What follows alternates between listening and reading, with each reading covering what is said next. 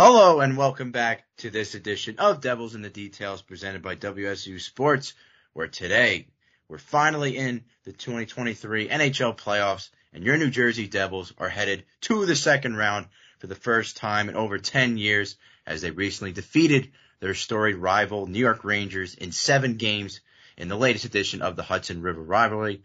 I'm John Heite and for this episode I am joined by Mike Bellifemini and Ryan Henry. Um, so guys, before we break down the series and preview their next matchup, which will be against Carolina, um, starting on May the 3rd, how are you guys both doing? Mike, I'll let you go first. John, I'm doing pretty good. That was a really crazy comeback in that series from down 2-0 and then they take four out of five. I had a feeling that series would go at least six, and it did go to seven. I think that was my prediction in the preview episode with you and and Makuch.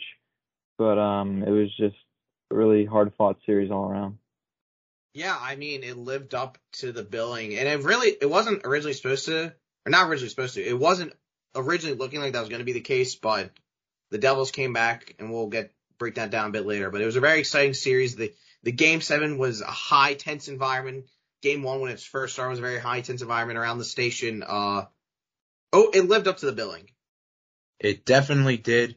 and whenever these two teams play, I mean, there's always special moments, and the rivalry's intense as ever. Um, but let me break down uh, the scores for each of the seven games before we go game by game. So in game number one and game number two at the Prudential Center, the Rangers won five to one both times. They dominated both of those games. Um, had a lot of success on the power play, and we'll talk a little bit more about that in just a sec. Um, but going back to MSG game three, things were not looking great for the Devils. I mean, people are talking about the inexperience of this team and, and just how you know, a lot of their players outside of maybe Andre Palat and Erik Haula had not had the playoff experience that the Rangers had as, as, as recently as last postseason. But game three, Dougie Hamilton sent the Devils into a 2-1 deficit. After that one, they won 2 to 1. He scored the overtime winner. A couple of days later, um, it was, yeah, two days later, Devils won 3 to 1 at MSG. So both team, both teams were able to steal two on the road. Um, so heading back to Prudential Center for game number five, the Devils were able to shut out the Rangers for the first of two times in the series, four to nothing. Uh, game number six, the Rangers responded. Their season was on the line in MSG and they won five to two. And obviously on Monday, the Devils, I mean, it was all gas, no brakes. They destroyed the Rangers four to nothing. It was really just a masterclass. Rangers had nothing going offensively. Um, outside of Igor Shesterkin, no one seemed like they came to play at all. Um, in terms of offensively and obviously defensively, the Devils had a lot of different players step up on both ends of the ice. But those are the scores. Now let's break down each game. So game one, like I mentioned, they won five to one. Ryan, we'll start with you. You guys just give your thoughts about the game and um, who are some players that that stood out to you, and just what were your thoughts after a game one where the Rangers dominated the Devils on their own home ice. You know, obviously the Devils had not been in the playoffs for, for a couple of years since the Tampa series of, of years ago. So just give me your thoughts. So game one, uh, the Rangers come out and really kind of give them the business. Chris Kreider, who we will, I, will say this because you mentioned not really anyone should have. Chris Kreider had an excellent series for the Rangers, and I, I know he got a lot of his goals on the power play, but still he was able to score goals regardless for New York. So he had a couple in this game. Uh, you know, uh, Jack Hughes, I remember took the, uh, it was kind of, it was a garbage time goal, but he didn't get shut out. Uh, the Rangers were really dominant in that contest. Uh, and, you know, I think the big thing and the difference maker in this game and what really, in the games the Devils won, the games they lost were being able to get out of the penalty box. Uh, the Devils gave up two power play chances in this, uh, in this game. So, you know, that that's kind of my thing. They really got punched in the gut, but they were able to bounce back from it later on in the series. And sometimes you kind of need a wake up call like that, especially when you're a young team in the playoffs. Yeah, the Devils were shut out most of that game, and they hadn't been shut out the whole year. So the big storyline was that they were about to get shut out, but then Jack Hughes got the penalty shot late in that game, and Adam Fox had four assists that game with two or three on the power play. So it just it was a, a wake up call, as as Hen said, and Igor did his thing, and uh, Vanecek looked rough. but he got hung up to, to dry for most of that game, I think. And I like how you guys mentioned, um, I think it was you, Ryan, especially that, I mean, the, obviously the Rangers have had trouble scoring at five on five throughout the last two seasons and adding all these superstars onto the team. It ultimately didn't really make a difference because a majority of their goals did come from the power play. The Devils showed some inexperience in this, in the, in this game, um, where they were just going to the box too many times. And when you have all these guys in the power play, I mean, that's how the Rangers made their bread and butter offensively. Chris Kreider set all the, you know, all these goal accomplishments throughout this series. He had two. Vladimir Tarasenko, one of the big trade deadline acquisitions. He opened the scoring. Ryan Lindgren had a pretty nice goal um, throughout the second period, and then Filip Chytil had the empty netter. And like you mentioned, Jack Hughes had a penalty shot. I believe Trouba took the penalty. And that was just a way for the Devils not to get shut out. I mean, that was an impressive stat that they've had this season where, the, you know, they, they were seemingly never shut out, um, despite, you know, how poorly they could play in a game. Um, but all right, let's head to game number two. Much of the same, I feel like we'll, we'll, we'll hit on for this year, for this game. Uh, Rangers won five to one again. Uh, I mean, in this game, the Devils scored first, but Mike, you can uh, lead us off with your analysis for this. So uh, this game was different in the start. That the Devils got the first goal of this game, and uh, it was they took the, the lead into the first intermission. They got the goal on the power play from Erik It was on a rebound after uh, Igor got the first shot and the puck was there. Haula put it in the back of the net, and uh, the game kind of unraveled again with the special teams. Um, the Rangers scored another two power play goals. They actually had seven power plays in that game, and a lot of that happened late when there were like, it, like it felt like a billion game misconducts were given out. Like half the bench had to get emptied for both teams, and um, Adam Fox had another two assists. Patrick Kane had a nice backhand tuck late in the game, three point night, and uh, it was it was more the same for the Rangers. And after that, people started talking about sweep. Yeah, I mean, I remember it seemed like the Devils were really frustrated with their performance, and it really kind of culminated in that second game. Uh, you mentioned all the the penalties and the game misconducts. I I forget who was the one who really kind of started it all, but there was a big you know fight going on between a lot of the the players. You know, uh, Miles Wood got a game misconduct, Ball, VC, Brendan Smith, T- Timo Meier picked it up uh, during that time as well, and it, it was just a, a crazy whirlwind of pent up emotion, obviously frustration. You know, Vitek kind of got sh- this Vitek got shelved two, 10 goals allowed across two games. Um, the offense wasn't really given a whole lot. The Belf, like you said, the special teams play was, was really the difference maker where they kept allowing these penalties and it kind of culminated into that game. And like you said, there was a lot of discussion that a sweep may be on the horizons because the Rangers took both games of Prudential. They were going back to MSG with essentially all the momentum in the series that ended up not happening, but it, it definitely looked like from the from the outset that it could have happened.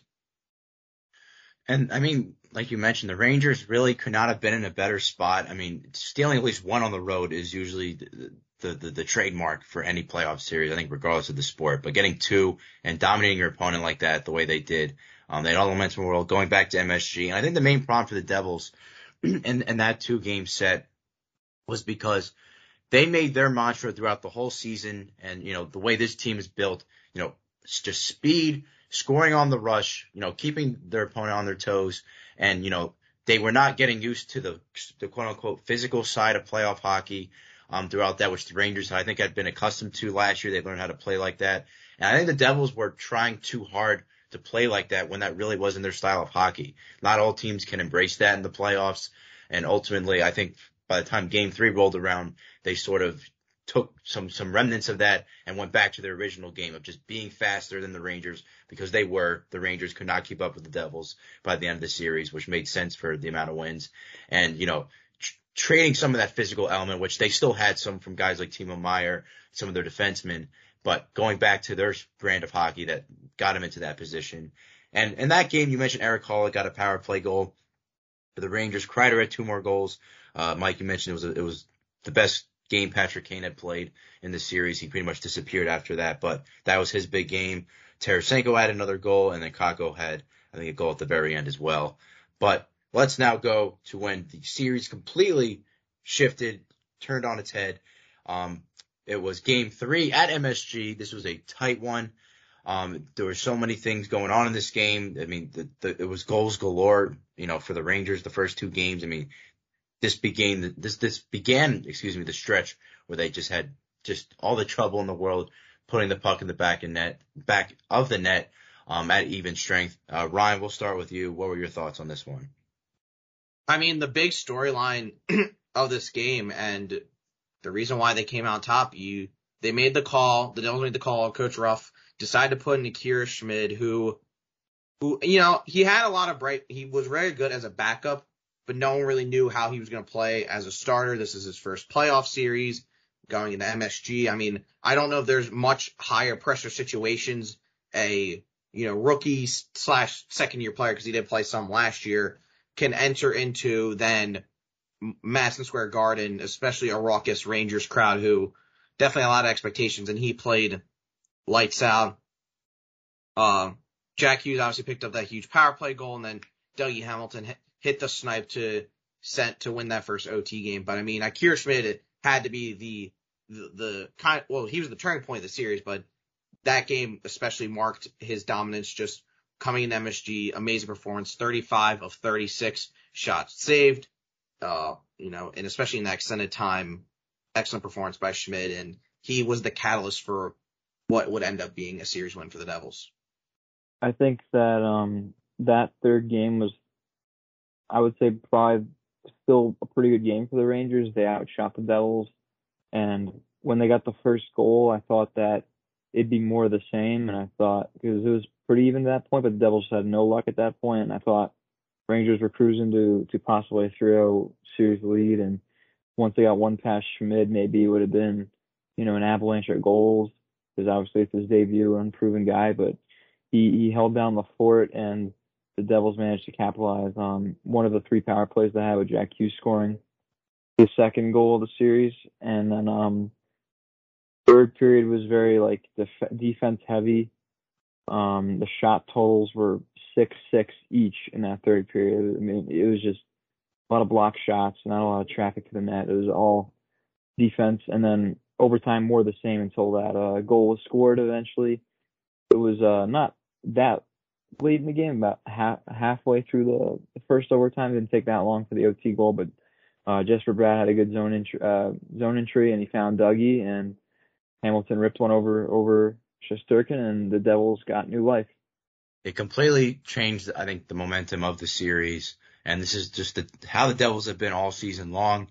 Um, even when they were going through the beginning of the season. I mean, this actually does remind me of the beginning of the season where they lost those two games to Detroit and Philly to start the year and then went on the tear. And that's basically what happened again, just showing the resilience of this group.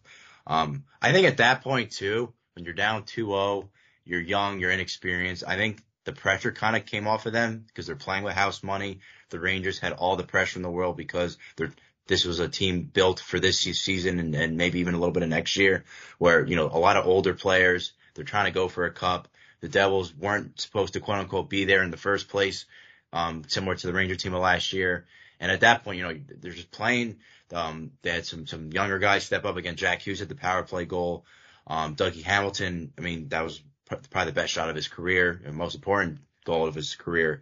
Um, it completely changed momentum after that Kreider goal, which then led to game number four, also at MSG, and the Devils won three to one. And we can have a whole discussion. I mean, this could be another whole podcast episode of, I mean, Akira Schmid's performance throughout this whole series.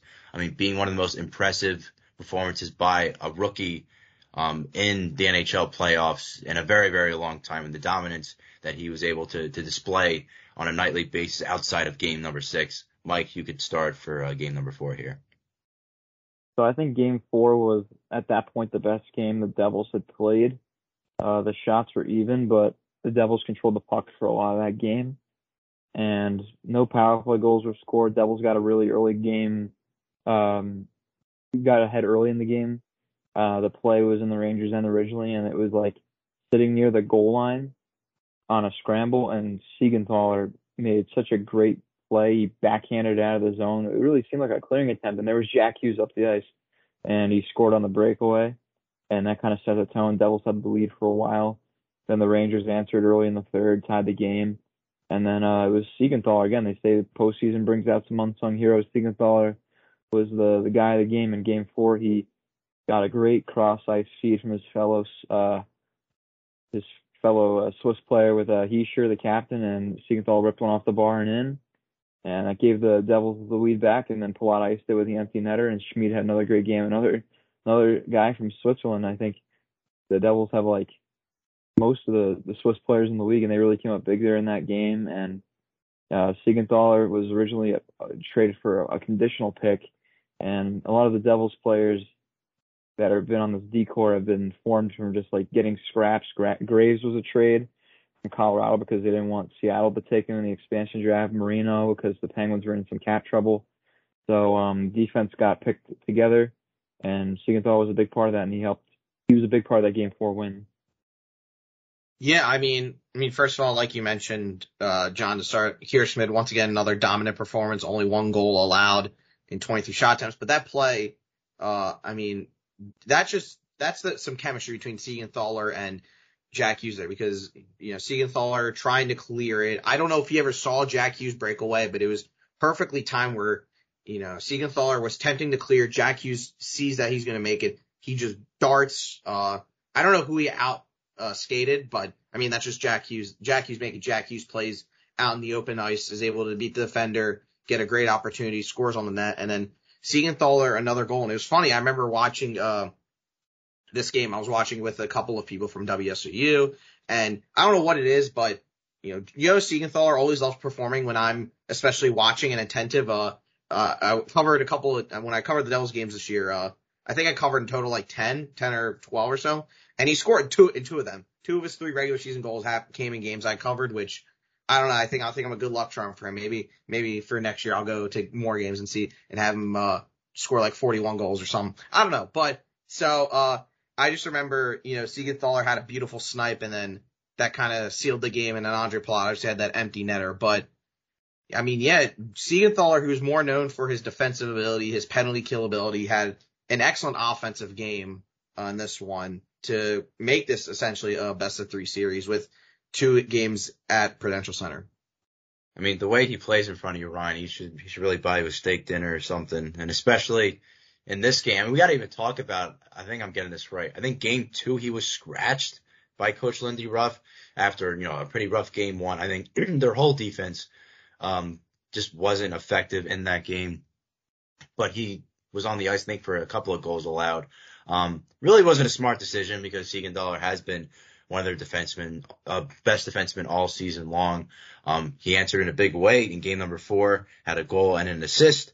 Um, and I mean, I'm, I'm even reading just an ESPN article and the, the headline, Devils suddenly brimming with confidence. And that's what happens when, you know, it turned into the Devils style of play. It was a faster pace. The Rangers could not keep up with the Devils. The Devils were getting more disciplined in terms of, of committing penalties and feeding into the Rangers strength, which is scoring on the power play.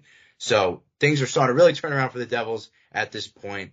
So the series was tied two to two, um, after, you know, both teams swept each other at the, at their respective, um, arenas. And then you figured at game game five at the Prudential Center. The last time the Rangers played there, they had won five to one both times. Well, it was a completely different story as the Devils won four to nothing in this game. Um, I mean, Schmid had or Schmid had his first uh, playoff shutout. Um, obviously, only three games into his playoff career. Uh, Ryan, we'll start with you. I mean, what were your thoughts after this impressive performance? I mean, this is just kind of really the beginning of, you know, when really stuff unraveled for the Rangers because you look, you know, they, they won the first two games, they lose the next two, but losing a game five, especially in a 2-2 series is the most important game to win.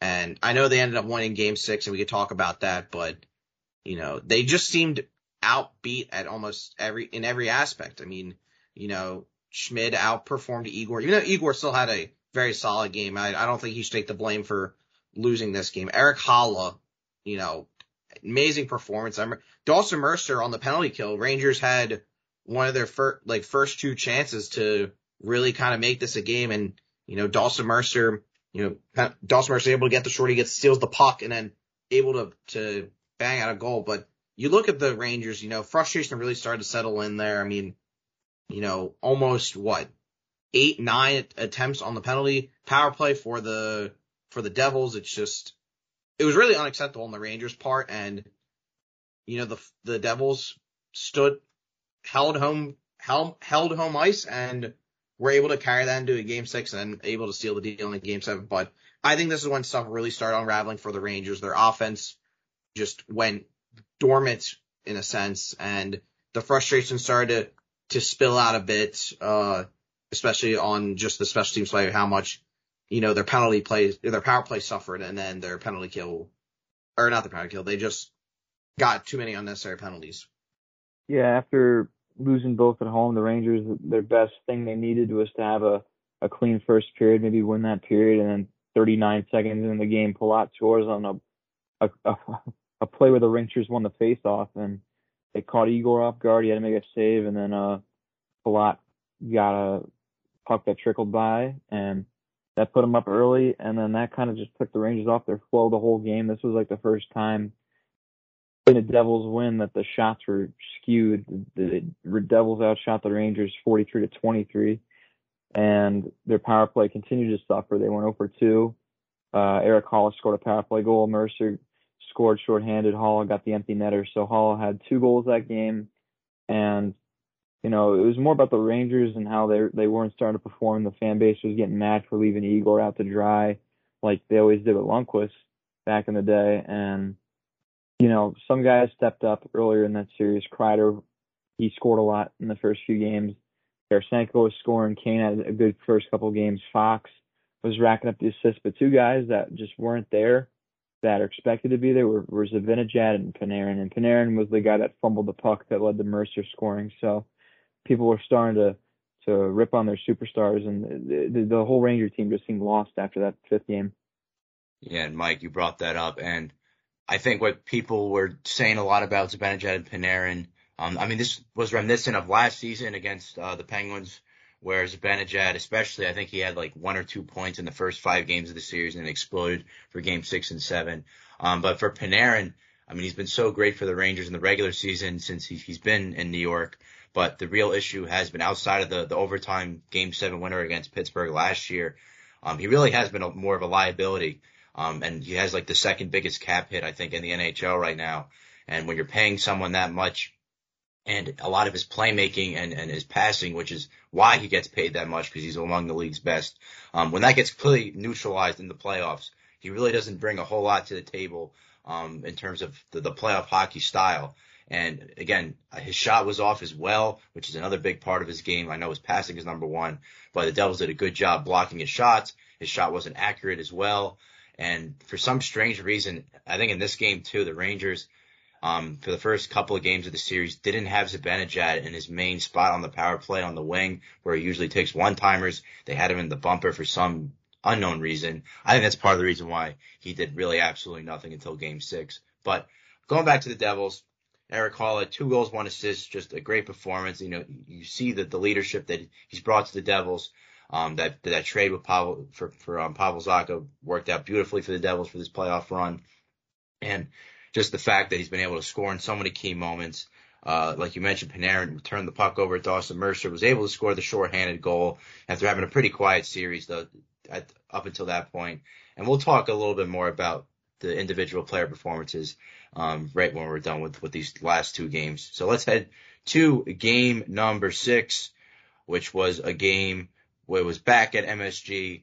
The Devils had won three straight. Rangers were, you know, completely just out of their minds at that point. You know, the fans were, um, the ownership was. Um, Gerard Gallant had been out coached by Lindy Ruff for three straight games after doing a pretty good job in the first two. Um, but the Rangers responded at home in front of their fans and won five to two. Um, this was a game where Kreider woke up again and he had a, a goal and two assists. Um, but Mike, you can uh, start first here. Yeah, it's always tough in a playoff series to steal all three games on the road. So I, I thought it would be tough for the Devils to win this game, even though the Rangers were completely out of it. But it's it got off to a good start because out of all people, Curtis Lazar started the scoring, and that's like that was only like a sixth game as a Devil since getting traded. He had some problems, some some struggles after being acquired by Van, uh, from Vancouver. So it was good to see him get on the board. And then um, right before the first period ended, just Devils really got into some penalty trouble this game, and it bit them finally.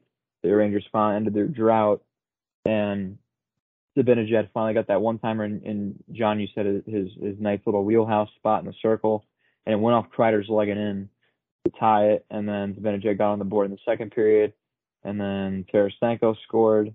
And at that point, it was starting to get away from them. And then the third period was pretty sloppy from the Devils. A lot of turnovers that led to the Goodrow goal make it 4-1, and then a point shot, a simple point shot, got Braden Schneider's first goal since January and uh, that actually forced Schmid out of the game. Schmid had been bas- basically a brick wall up until the game six, and uh, the Devils decided to pull him with about I don't know about five. Well, I think it was right after the Schneider goal, so like seven minutes left, and they put Vanecek in, and Vanecek didn't see any shots because the Devils also emptied the net for a while, which led to Mercer scoring again because it was a six on four. But by the time the damage was done, Igor was great 34 out of 36, and uh, the Rangers they they got their they got their mojo back in front of the home crowd, and it and it set up a big game seven back in, in Newark. Yeah, I mean, you know, like you said, this was Belf. Like you said, I mean, this was the only game that Schmid really just didn't perform well. Gave up, you know, there's five goals, and then I mean, you talk about the the power play. Finally, the the Rangers broke that drought. Chris Kreider gets one of his little cheeky uh little tap ins to to end the first period. Uh, and then eh, it was just a fest uh, an, an offensive slugfest for the, the Rangers all around. Everyone was getting involved. Zibanejad finally scored a goal. Barclay Goodrow scored. Braden Schneider and the, the Devils did have that, that, that, excuse me, that goal towards the end to make it a bit closer of a, of a, of a contest. But I mean, still Rangers were, you know, the better team essentially, especially for those last 40 minutes where the the offense was just clicking on clicking on all cylinders, and really this was the the best game, maybe maybe outside the first two at home, but this is the best game the Rangers have played, especially since that game too. And the the Devils really this was the game the Devils had been outmatched at MSG. Yeah, I think you guys were able to analyze this pretty well. The only thing I'll add was, I mean, this was the only time in, in, in the whole series that the Rangers were really able to use the momentum from the crowd at MSG. Um, the crowd was pretty dormant for games uh, three and four when the Devils were, were, were playing their style of hockey and just frustrating the Rangers on both ends of the ice. Um, like you mentioned, I mean, Tarasenko was another guy. I mean, I talked about no one really showing up for the Rangers outside of uh, Shesterkin. You mentioned Kreider, uh, Ryan, but I mean, Tarasenko was another guy that did his best, I think, for most of the series. There's some other guys we'll get to in a sec that were the main reasons why they lost. But let's head to game number seven. So you figure at this point, you know, the Rangers had all the momentum in the world, then lost it. Devils had all the momentum in the world, kind of lost it after a rough game six. Uh, Lindy Ruff had the hardest decision of, of, of the season and probably in a very long time.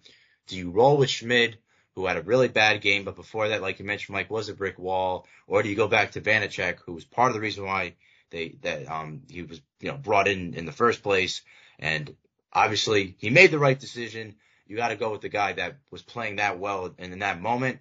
And thank God the Devils did because they were able to win four to nothing in game number seven in a very non-competitive game from the Rangers. Um, I mean, I mean, honestly, it was probably one of the worst game seven performances in sports, I think, in the last probably five to 10 years of just a team not showing up whatsoever. Um, the Devils were able to just, you know, it was a, an even first period, but then the Devils just started to explode. A lot of the Rangers stars played terribly in that game. Um, one name was Adam Fox, who, um, committed the turnover, which led to the Michael McLeod goal, which one of you guys I think are going to break down. But, uh, Ryan, you could take this one first.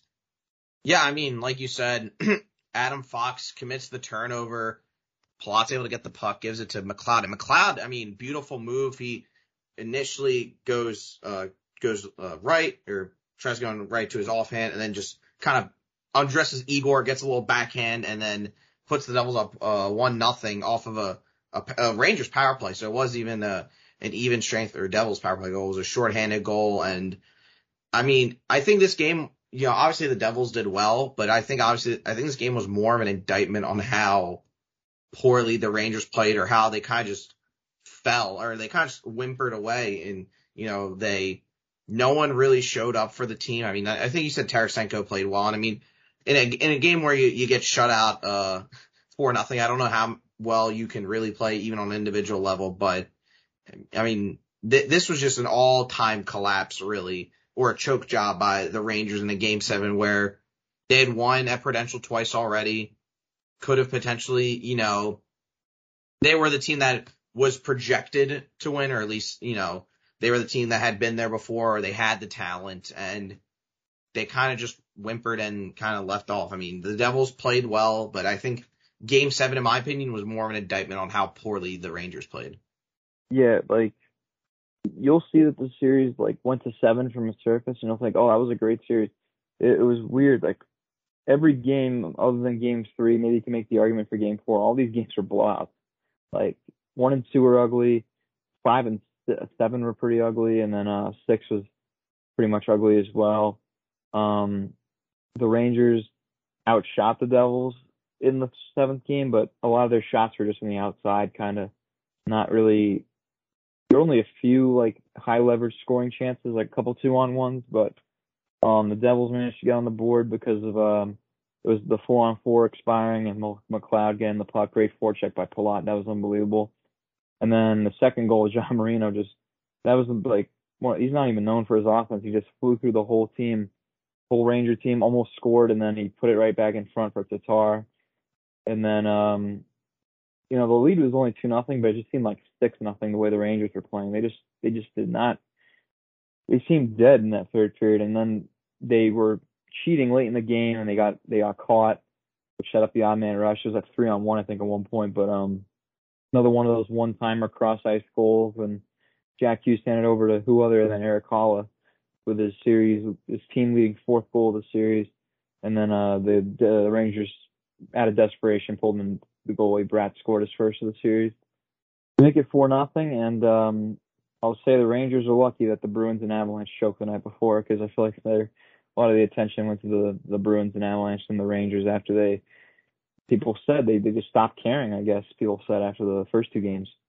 And I'm glad you brought that up, Mike, because I think both teams saw what happened the night before, and it's it was a golden opportunity for one of the teams to come out of Game Seven, because arguably, I mean, having Tampa out and Boston out in the East, you know, two of the the t- arguably best teams on paper and that had the experience, having them out, there's a lot of inexperience left in these playoffs. Um, ready with Toronto and Florida and now um, the Devils and, and, Hurricanes. Obviously, the Hurricanes have been there for a couple of years, and I mean the Devils now have a golden opportunity. Where they don't have to worry about facing off against either Boston or Tampa on the other side of the bracket if they do get past Carolina.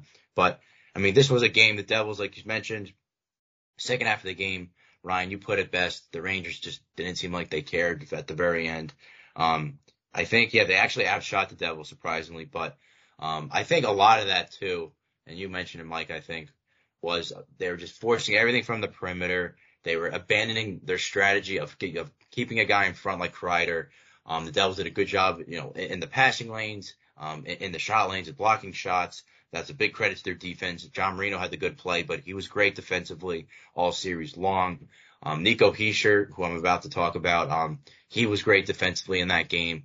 You know, the points weren't there for him, but defensively, one of the best performances in, in a very long time by a defensive uh, forward for the Devils. Um, but yeah, Tomas Tatar, Michael McLeod got the shorthanded goal to start things off, and Jesper Bratt with a much needed goal. He was held scoreless throughout that whole series. But let's look at the stats now, and let's start with the Rangers. Um, so by the end of the series, Kreider arguably, I mean, obviously led the team in points, nine and seven games with six goals. Um, but outside of that, there's a lot of issues when you look at this uh, little stat page. So I'll let both of you guys just read out some names that you found either surprising or not surprising. So Mike, uh, you can go first. So with the the Rangers, um, Adam Fox was second with eight assists and score a goal, but he was really good on the power play. I think, I mean, half his points came in game game one the four assist game. And uh, a lot of people pointed the finger at Patrick Kane this series and how he's just not the same guy, but he did have six points third on the team. But I agree that it's just it's clear that he's past his prime. I mean, the guy is going to be 35 in November. Tarasenko had some good moments, four points. Zibanejad kind of picked it up near the end of the series with four points as well. and then it tapers off. You got a lot of guys with two and one point. Panarin with a massive drought. I think he got both his assists in the first two games of the series. He didn't have a goal. Kakko with two points. Trocheck only with one. And then um Trouba, the captain. I know he's not a big offensive guy, no points. And uh number one overall pick in 2020, Alexi Lafreniere. He got a couple good chances. That line wasn't bad. I think there was they were the best line in Game Seven. That's what people have said. But Alexi Lafreniere held pointless. Yeah, I mean, kind of looking over, I, think another thing that really stood out uh, when talking about Fox, obviously it's kind of skewed from that one game, but 16 penalty minutes. I mean, especially just because of how impactful he is on the ice, especially not only like offense, like defensive, offensively, but also just defensively as well. One of the best, you know, all around defenders in the NHL. A, lot of careless mistakes by him. I mean, not only that, we talked about the the past. Uh, was it the game five or game six short or game seven shorthand that they gave up? I can't remember which one, but right, but one of the shorthandeds he just he gave up, and I mean another person who really, I mean, you're talking about another defenseman who kind of struggled. K'Andre Miller only one point, really didn't give a whole lot from that. Also, I mean, you you, you mentioned Alexi Lafreniere, and I mean Artemi Panarin. You know, he had he had the longest uh point drought of or point drought, I believe, of the season. Uh, heading into that game seven. He was really struggling to really get things going. John, like you said, uh, you know, his playmaking ability, his passing ability, which makes him all worldly, got neutralized in the series and he, you know, didn't show up. He wasn't there for a lot of the game. So, I mean, there was a lot to take away, especially from the Rangers. I mean, Chris Kreider left it all out. Uh, Tarasenko did well. And then you had a couple of good games from guys like Patrick Kane, Zibanejad, but overall this their their entire series workload could have been more desirable. Yeah, and I mean, starting with, I mean, Lafreniere with zero points. Um, just talking about last season when they were versing the Penguins in the first round, just comparing it, like the quote unquote kid line that they've had, um, really generated so much offense and carried the team when the stars had not showed up until game six and seven. And the kid line couldn't really do that, and the Devils did a really good job neutralizing Chytil, Kakko, and Lafreniere together. Um, and then obviously they were able to still neutralize players like Panarin, Zibanejad for most of the series. Um, Trocheck with only one goal, definitely a major issue with the amount of money the Rangers, you know, put in his contract in the off season. They figured him to be the, the second line center for the next, you know, six, seven, eight years. And only getting one point out of him when Philip Chytil who's getting paid a lot less. He obviously got extended by the end of the season. He ended with four points. I mean, he could have been the second line center and maybe could have kept that money. And, you know, they have so many cap issues this summer. Will they bring back guys like Kane, Tarasenko, and then guys like Lafreniere, Miller they have to make decisions on. So they're in some trouble over the summer with what they're going to do going forward. But let's head to the Devils now. Actually, can we talk about Igor really quickly? Yeah, yeah, we can. Yeah. So, I mean, you brought up Igor. Um, I mean, the one thing which was, I think, kind of ironic too, was, I mean, he was easily the, the best player for the Rangers throughout this series. He was the only one that seemed like that, that really cared at the very end of it. Um, but I mean, when they were chanting his name, which obviously became a thing from the Penguin series last year, like he is not remotely the reason why they lost. And you look at his stats, he ended with a 1.96 goals against and a 931 save percentage. Those are like Conn Smythe numbers. And unfortunately, the team didn't show up. But I mean, you guys can go real quick. What did you think of Igor's performance? Yeah, like these these numbers, they look like numbers that they deserve to win a series. Like three and four, the, the 930 save percentage, and a goals against under two. It's just criminal that he he's going to be sitting on the couch watching the rest of these playoffs. And I remember there, like Igor, he played mad. He played like especially near the end of the series when the Rangers were collapsing. Like I remember in Game Five, he made this crazy save on Timo Meier, and then it went right to TV timeout. He ran right to the bench, started yelling at his team. Like he he was not happy with the lack of goal support. And um Game Seven was more the same. You know, he he he was playing the puck way out of, of line, trying to get offense started. Like it, was it was it was a shame that that Igor is out of the playoffs now because I think he was the best goalie left, other than maybe Jake Oettinger is the only other guy I think you make an argument for.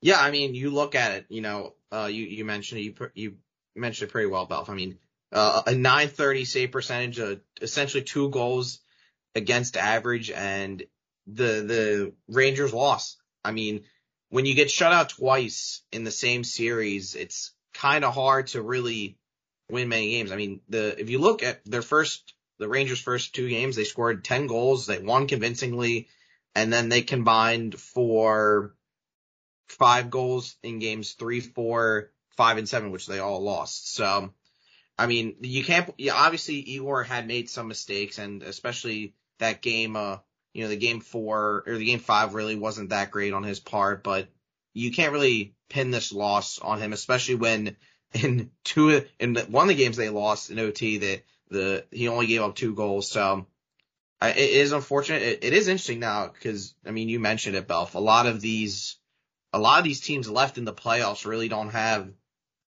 you know, elite, if not elite goaltending, they, they have very, there's a lot of question marks allowed on these teams. I mean, you mentioned Andre's probably the best goalie left remaining in the playoffs, but then you look, you know, Ilya Samsonov in Toronto, he's, he's kind of like a Akira Schmid where young, he's been hot recently, he's been doing well, but what is the long term of it? Is it just, you know, flash in the pan or is he truly legit? You look at Sergei Bobrovsky in Florida, while he's had great moments, he wasn't great in the regular season, got benched for Spencer Knight and really only came back after Spencer Knight took his leave of absence and Alex Lyon really wasn't doing a whole lot for them.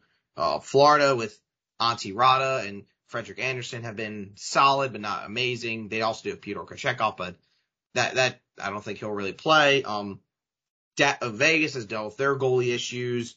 Edmonton Stuart Skinner is in that same kind of boat with Akira Schmid. He he got some uh, Calder hype, but prob but you know what's the long term for him? And then Phil Grubauer in Seattle.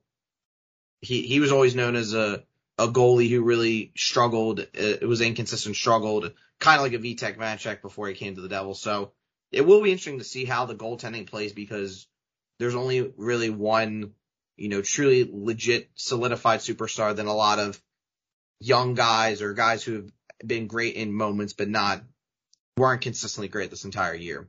I'm glad you brought up the other goalies because um, I think, I mean, as impressive as, as Schmid was, um, I mean, final series stats, I mean, 9.51 save percentage of 1.38 goals against. I mean, that's just phenomenal. Again, Conn Smythe, you know, in contention numbers against, you know, their, their most story rival and against, you know, almost a super team in terms of the names on paper that the Rangers had. I think this Car- this Carolina series that they're going to have with him, you know, obviously starting game one, Carolina has always been better at scoring five on five than the Rangers have. They're a lot faster than the Rangers. They're very similar to the Devils in terms of their speed and scoring off the rush. So I'm very interested to see what's going to happen when he's really being faced with better, high quality scoring chances as opposed to what the Rangers were, giving him at even strength, you know, outside of the power play. But real quick, before we preview Carolina for a few seconds, talk about the Devils stats. Like we all guessed and like we all would bet on, their leading point scorer after seven games was not Jack Hughes. It was Erik Haula with six points in seven games. Um, whoever wants to go first, uh, give me some names and, and things you were surprised and not surprised about with this, uh, with this stat sheet.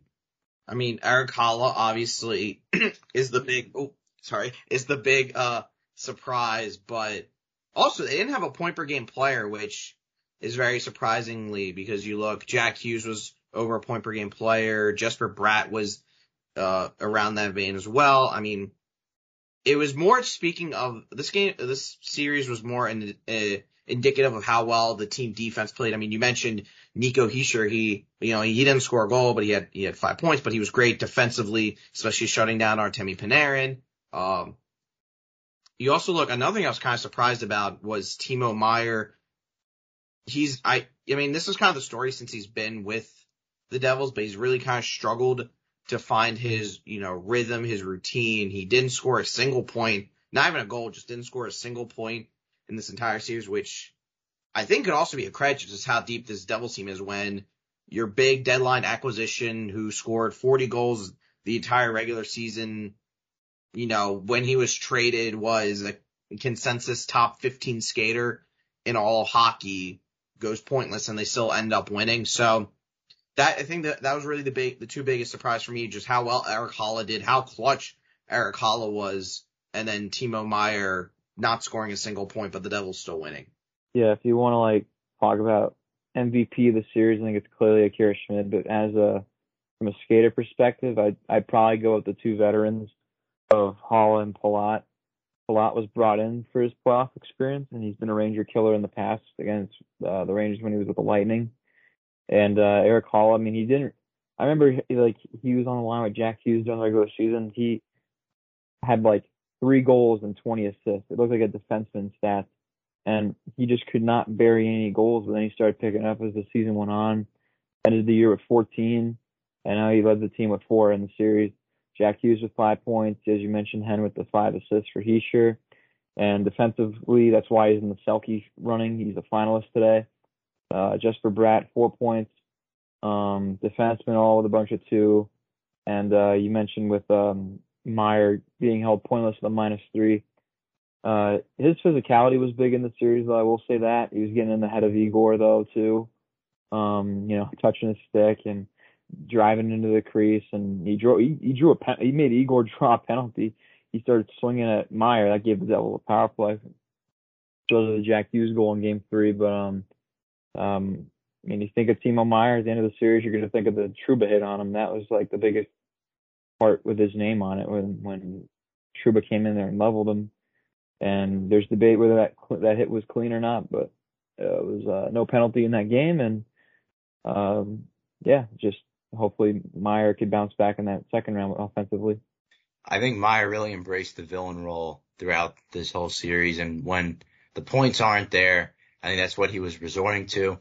I mean, throughout the end of the regular season, I never really understood why originally Coach Ruff was putting Meier on the third line. I guess he had some chemistry with some of the, the bottom sixers. I mean, you go out, he was the number one trade deadline acquisition in all of hockey. He was number one player on the board and it really wasn't close. Um, but having him be um, on the third line, he was, I guess, getting more of the physical side to him, and he really showed it in this series. Um, and the, obviously the points weren't there. Again, I mentioned before, Nico Hischier did not score a goal, but defensively did an, an incredible job neutralizing the Zibanejad, Kreider, and Tarasenko line, which ended up finishing the series.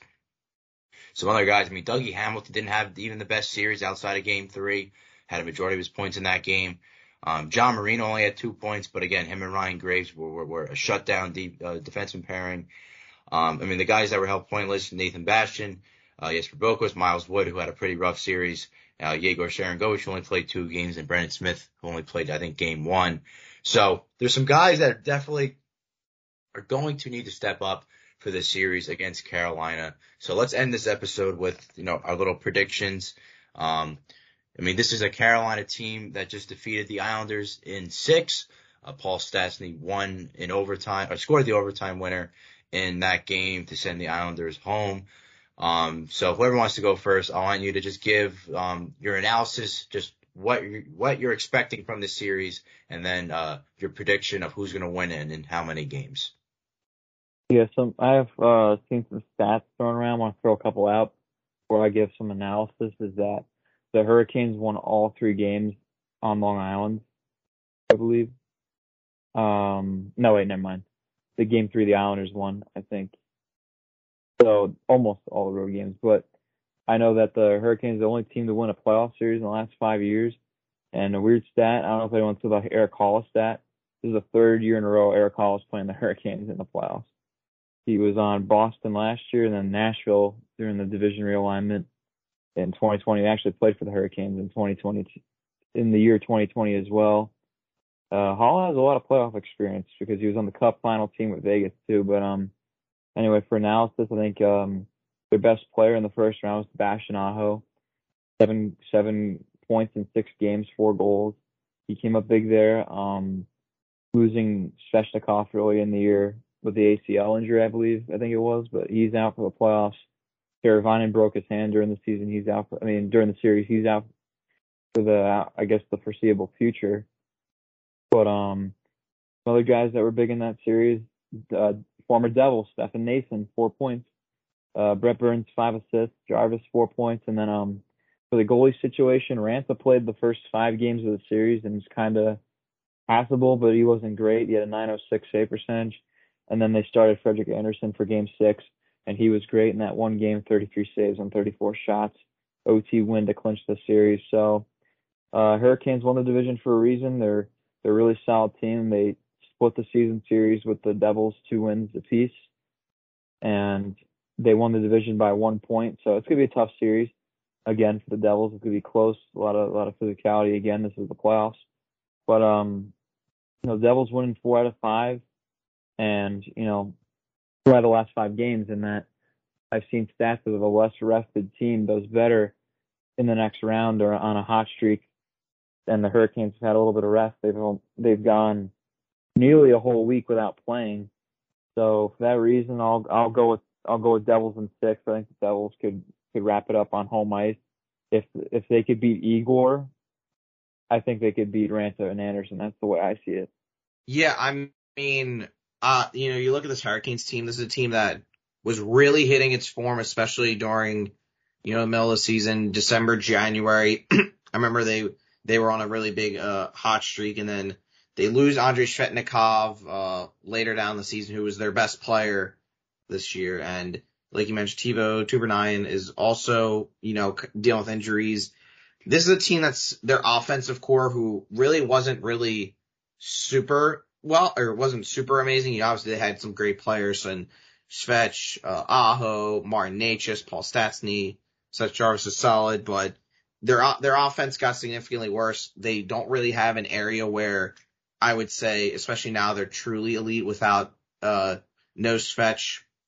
I think this is a team that you're talking about also momentum. The Devils have all the momentum. They just won a game seven against the Rangers, who many people who had in their cup final was, you know, you talk about their first playoff win in over a decade for guys like Hughes. This is the first time they've won the playoffs and maybe even experienced the playoffs. So I think the Devils are gonna win this series, and I think they're gonna win it pretty convincingly. I think it's gonna be Devils in five. I, I truly think the Devils are just simply the better team here. You look at, I mean, especially if you look at Akira Schmid now and that, I mean, Schmid, they have the better goaltending right now, the better defense, the better offense. They've shown that they can play both physical and with pace. So I, I just think they're the better team overall than Carolina, and I think they're to win this series pretty convincingly. And I think, um, when you think about, um, both these teams and what they did against each other in the regular season, how even they were, I think at this stage of the season, I think it's pretty convincing that the Devils are the better team. Um, I think without, I mean, losing Svechnikov is, is killer. Um, albeit though, Svechnikov has not been one of their better playoff performances. He's been a hurricane. Um, he wasn't great last season and he really hasn't taken his game to that next level in the postseason. But not having him, I mean, Sebastian Aho is all worldly and he's going to be, I think, the main problem for the Devils throughout much of this series. I think Martin Necas as well. He only had three points in six games in that last series. I think he's going to step up. But, um, I expect this series. I don't think Schmid is going to have nearly the numbers he had against the Rangers because again, Carolina plays a lot differently than the Rangers. They're much faster. They could score at even strength. And I think both goalies, you know, for each team, whether it's it's Raanta or Andersen, maybe even Kochetkov will, will make a, a, surprise appearance. Um, if, if both the other goalies get shelled by the Devils at any point, I think it's going to be a little bit more high scoring. Um, in terms of, you know, games could maybe end like four to three, um, you know, maybe even a five to four game. I really don't expect it to be many 2-0, 2-1 games. I think there'll be a couple here and there, but both these teams are, are explosive, I think, especially on the offensive end. But again, the Devils roster, I think, is better than Carolina right now. I think the Devils, you know, getting past Igor Shesterkin, Mike, you mentioned it best. That is probably going to be the hardest goalie they play unless they make the cup final and play Jay Oettinger and the Stars because again, they're going to play that tandem. And then on the other side, if they do advance to the conference finals, you're going up against Alex Lyon, Sergei Bobrovsky, and Ilya Samsonov. I mean, Igor Shesterkin, I think, is we could safely say he's better than all those guys pretty convincingly. He was last year's Vezina winner. So if the Devils can solve Igor Shesterkin and beat their rivals, um, this Carolina team for some reason just there's something missing for this team. I can't even explain what it is. They're such a good regular season team. They have a ton of good players. Um, they don't, I mean, Sebastian Aho is probably a superstar, you could say. Um, I think they're lacking just, I think really a superstar talent. I just feel like there's been something missing with this team. Um, I think they have a good core, but when it comes down to the postseason, they just don't play well once they hit a certain round. Uh, I mean, they lost in seven to the Rangers last year in a tough series. Um, but I just, I think this is a, a way the Devils can go to the conference finals. I'm going to say Devils in six two. Um, I was trying to make an argument for seven, but I just can't see Carolina keeping up with the Devils, um, especially on the offensive end. But that'll do it for our first round recap of Devils in the details. Big thank you to Mike Bellifemini, Ryan Henry for their analysis, and uh, we'll be back soon for whenever the Devils and Hurricanes series finishes up. But I've been John Heite, and be, be sure you stay tuned to WSU Sports coverage of the Devils throughout the postseason here on Devils in the Details.